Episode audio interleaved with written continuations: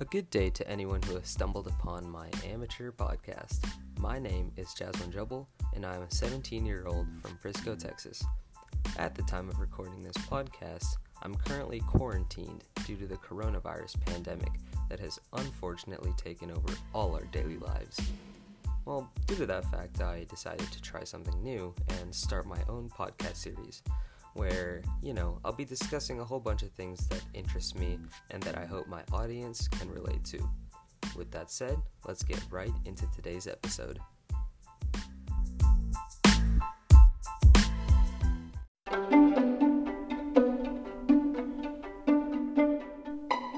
Well, if you've made it to the second episode, I really think you might be interested in following what a teenager has to say.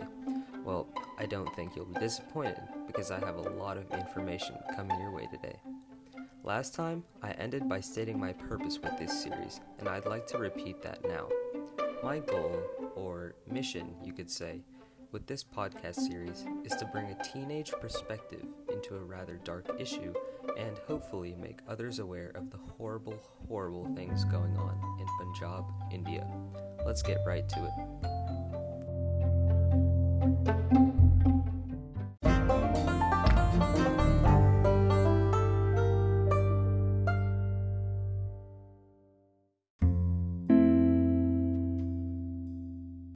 So, in today's episode, I'm basically going to be laying out the major components of the drug trade taking place in Punjab.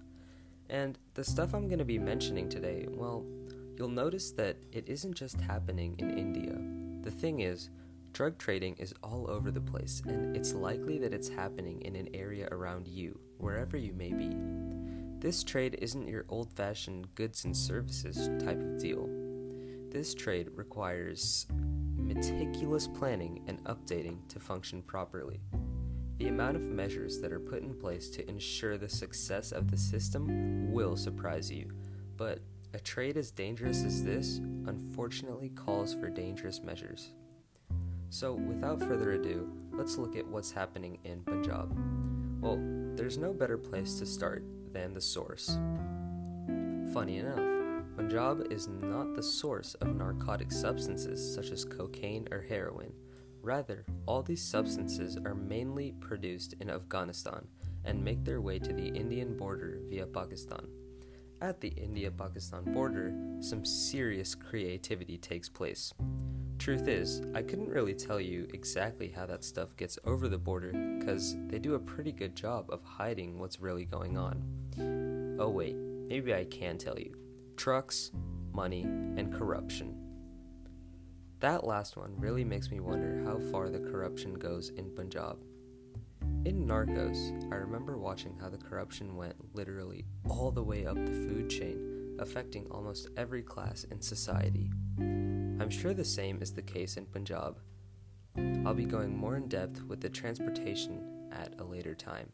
So, for now, we've reached the border once the substance is in India, it makes its way to what I like to call the drug house.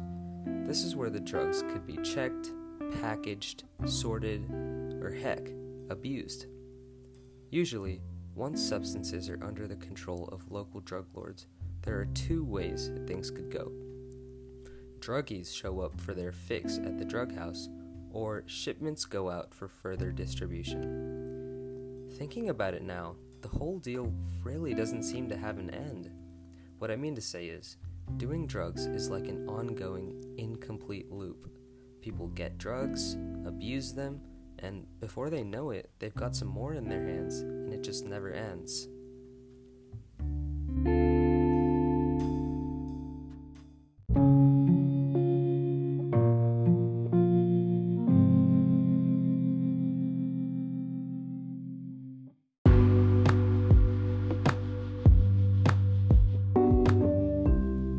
Let's look more exclusively at Punjab.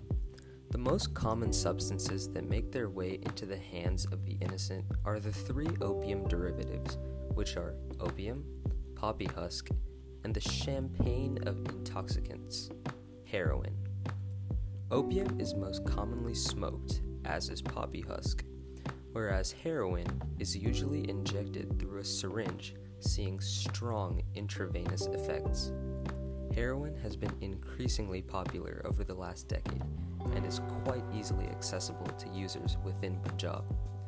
Another interesting aspect of the drug use in Punjab is the fact of how readily available these dangerous chemicals are over the counter. And I'll be talking more about this aspect in the next episode, which is going to be a special one.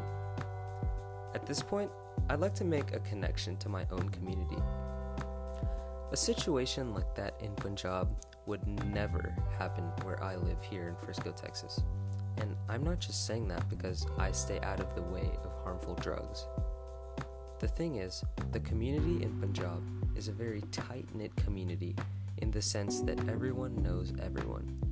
Obviously, that's an exaggeration, but my point is that people have a greater and more personal connection with others in Punjab, especially in regions where the population isn't all that large. In those smaller towns, kids, literally kids, can get over the counter medications that, in reality, are extremely dangerous chemicals that can easily be abused.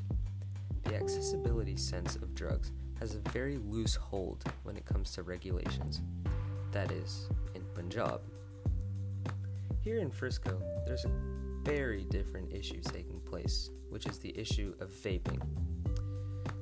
Like I said, it's very different from the hard drug crisis taking over the youth of Punjab. In fact, I would go so far as to say that the issue of vaping is nowhere near as dangerous as the heroin epidemic in Punjab. Now, don't get me wrong, that's not to say that vaping isn't an issue. I just think that the two are very different, the situations taking place are completely different from each other among the youth of my community versus the youth of Punjab.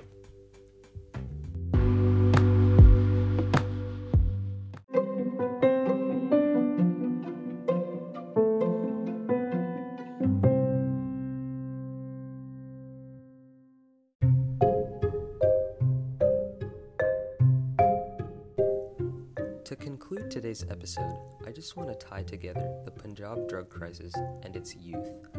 From my perspective, just sitting here on my bed, I will truly never know the effect that the unforgivable heroin will have on kids my age. I mean, personally, I have seen kids my age vaping and blowing clouds because that's a more common thing here. One thing I could never imagine though is kids injecting themselves with metal syringes and blacking out in school or in their cars.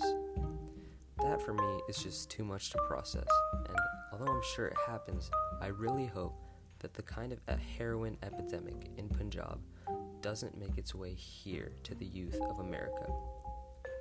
The truth is, I hope that if you listen to this episode, you have a rather dark image in your head, because that's what the reality is just across the globe. The once wonderful and proud young men, and women for that matter, who used to rejoice in their community, are being corrupted by chemicals that shouldn't even exist in the first place. Anyhow, thanks for listening in today, and I really hope you tune in next time because I'm going to be doing something a little special. Spoiler alert, it's a movie review and analysis. I'll see y'all next time.